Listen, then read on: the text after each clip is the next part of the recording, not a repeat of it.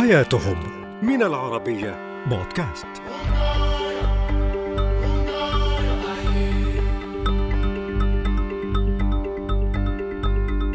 مرحبا أنا رفيدة ياسين وهذه هي حياتهم على العربية بودكاست.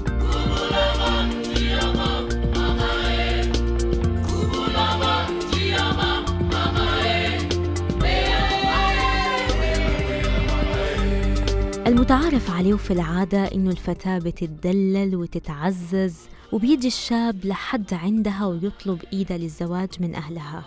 بس عند شعب الزول الأفريقي الأمر مختلف تماماً. فطقس بلوغ الفتاة عنده خصوصية ملفتة. إنه الفتاة في مرحلة البلوغ بتسمى تشيتشي وفي احتفال البلوغ بتعلن الفتاة عن عزوبيتها وجاهزيتها للحب بارتداء ملابس مغرية. وقتها بتعلن الفتاة عن استعدادها للزواج وبتبدأ بعدها بأيام بمغازلة الشاب اللي عجبه. وبتبدأ في مواعدته وبيكتبوا أسماءهم والكلمات المعبرة عن الحب بالخرز لحد ما يجي الوقت اللي هي بتقرر فيه إنها تطلب إيده للزواج ثم تقام الاحتفالات.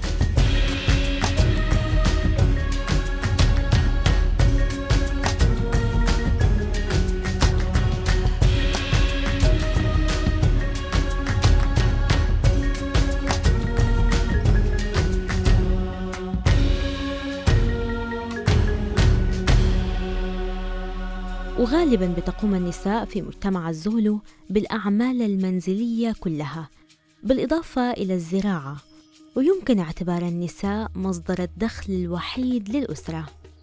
الغريب في الأمر إنه رغم قوة النساء فشعب الزولو بيعيش في ظل حكم نظام أبوي. بينظر فيه للرجال على إنهم أرباب الأسرة وبينظر ليهم على إنهم شخصيات تتمتع بسلطة وحزم ولا بد أن تخضع لهم المرأة.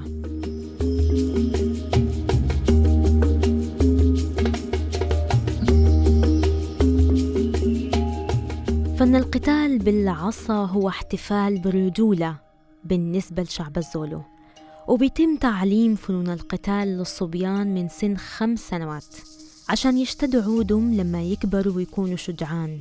والقتال بالعصا ما مجرد لعبة في قواعد وآداب لا بد من الالتزام بها عند القتال بالعصا. مثلا تناظر السن بيكون شرط إنه الرجل لا يقاتل رجل آخر إلا إذا كان في نفس عمره. ولا يمكن إنه يضرب الخصم بمجرد فقدان العصا اللي بيقاتل بها وأخيرا فقط يسمح بالعصا في القتال ده.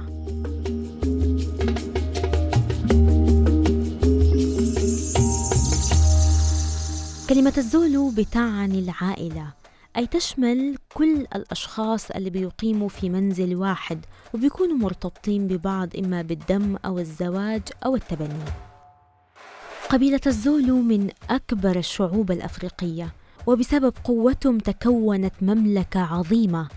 كانوا الناس بيهابوها لفترة طويلة في معظم جنوب القارة الأفريقية وفي فترة الملك شاكا كانت قبيلتهم هي الكبرى في أفريقيا وجند وقتها الملك شاكا شبان من جميع أنحاء المملكة ودربهم على تكتيكات حربية خاصة.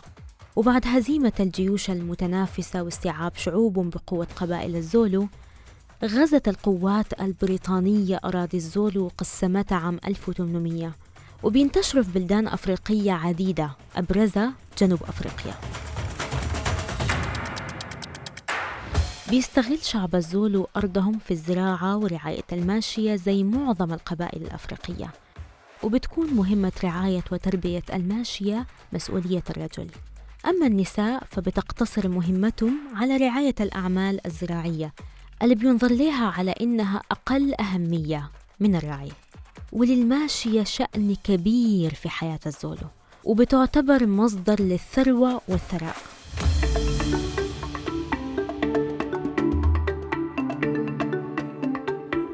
الزولو بيعتمدوا بصفة أساسية في ملبسهم على جلود الحيوانات كالثيران والوعول وغيرها ورداء الزولو خالي من التعقيدات فهو للرجل مجرد قطعة جلدية صغيرة بتستر العورة. أما المرأة فبتلبس قميص صغير من الجلد وبترتدي الحلي المصنوعة من الخرز. ده بالنسبة للناس العاديين.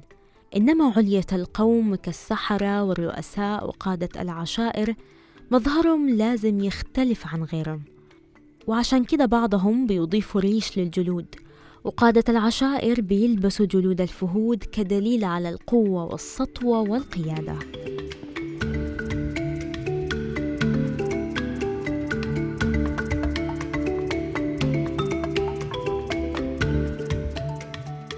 الصيد عنده أهمية كبيرة عند شعب الزولو وبيتدربوا عليه منذ الطفولة وهو دليل للشجاعة بالنسبة للرجال ومصدر قوتهم.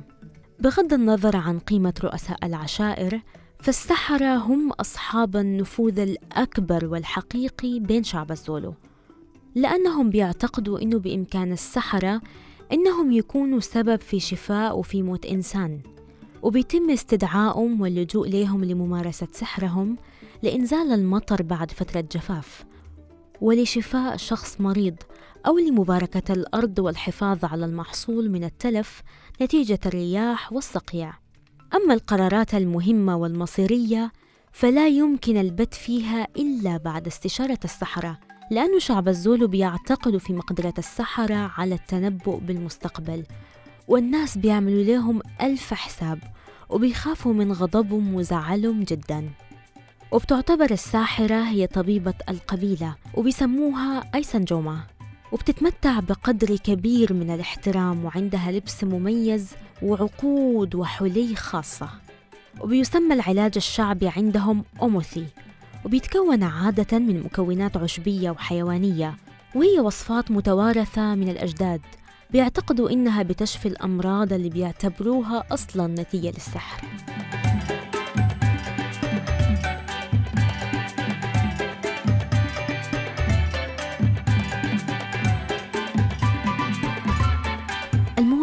طقوس مختلفة وخاصة وقدسية عن شعب الزولو. ففي وقت ما قديما كان بيتم دفن كبار القوم فقط بشكل لائق. أما العامة فكان بيتم ترك جثثهم على الأرض في الغابة.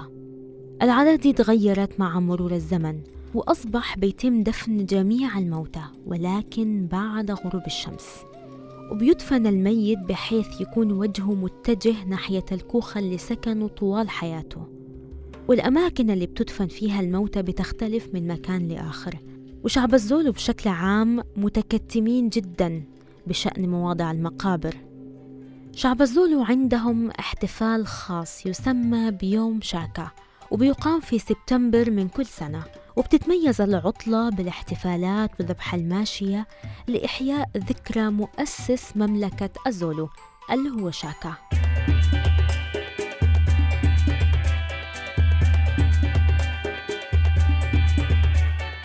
وقبائل الزولو مغرمة بالغناء والرقص.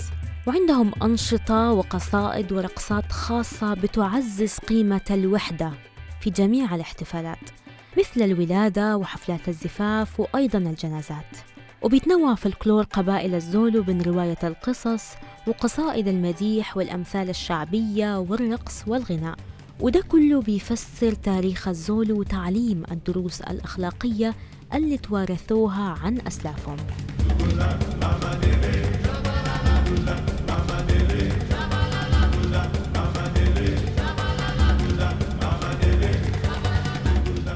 حياة قبيلة الزولو فيها غرائب وعجائب كثيرة بس هم بيحتفوا بها جدا وبيعتزوا بها وسط كل القبائل وبيعتبروها مصدر قوة وفخر وإعزاز ببساطة لأن هذه هي حياتهم.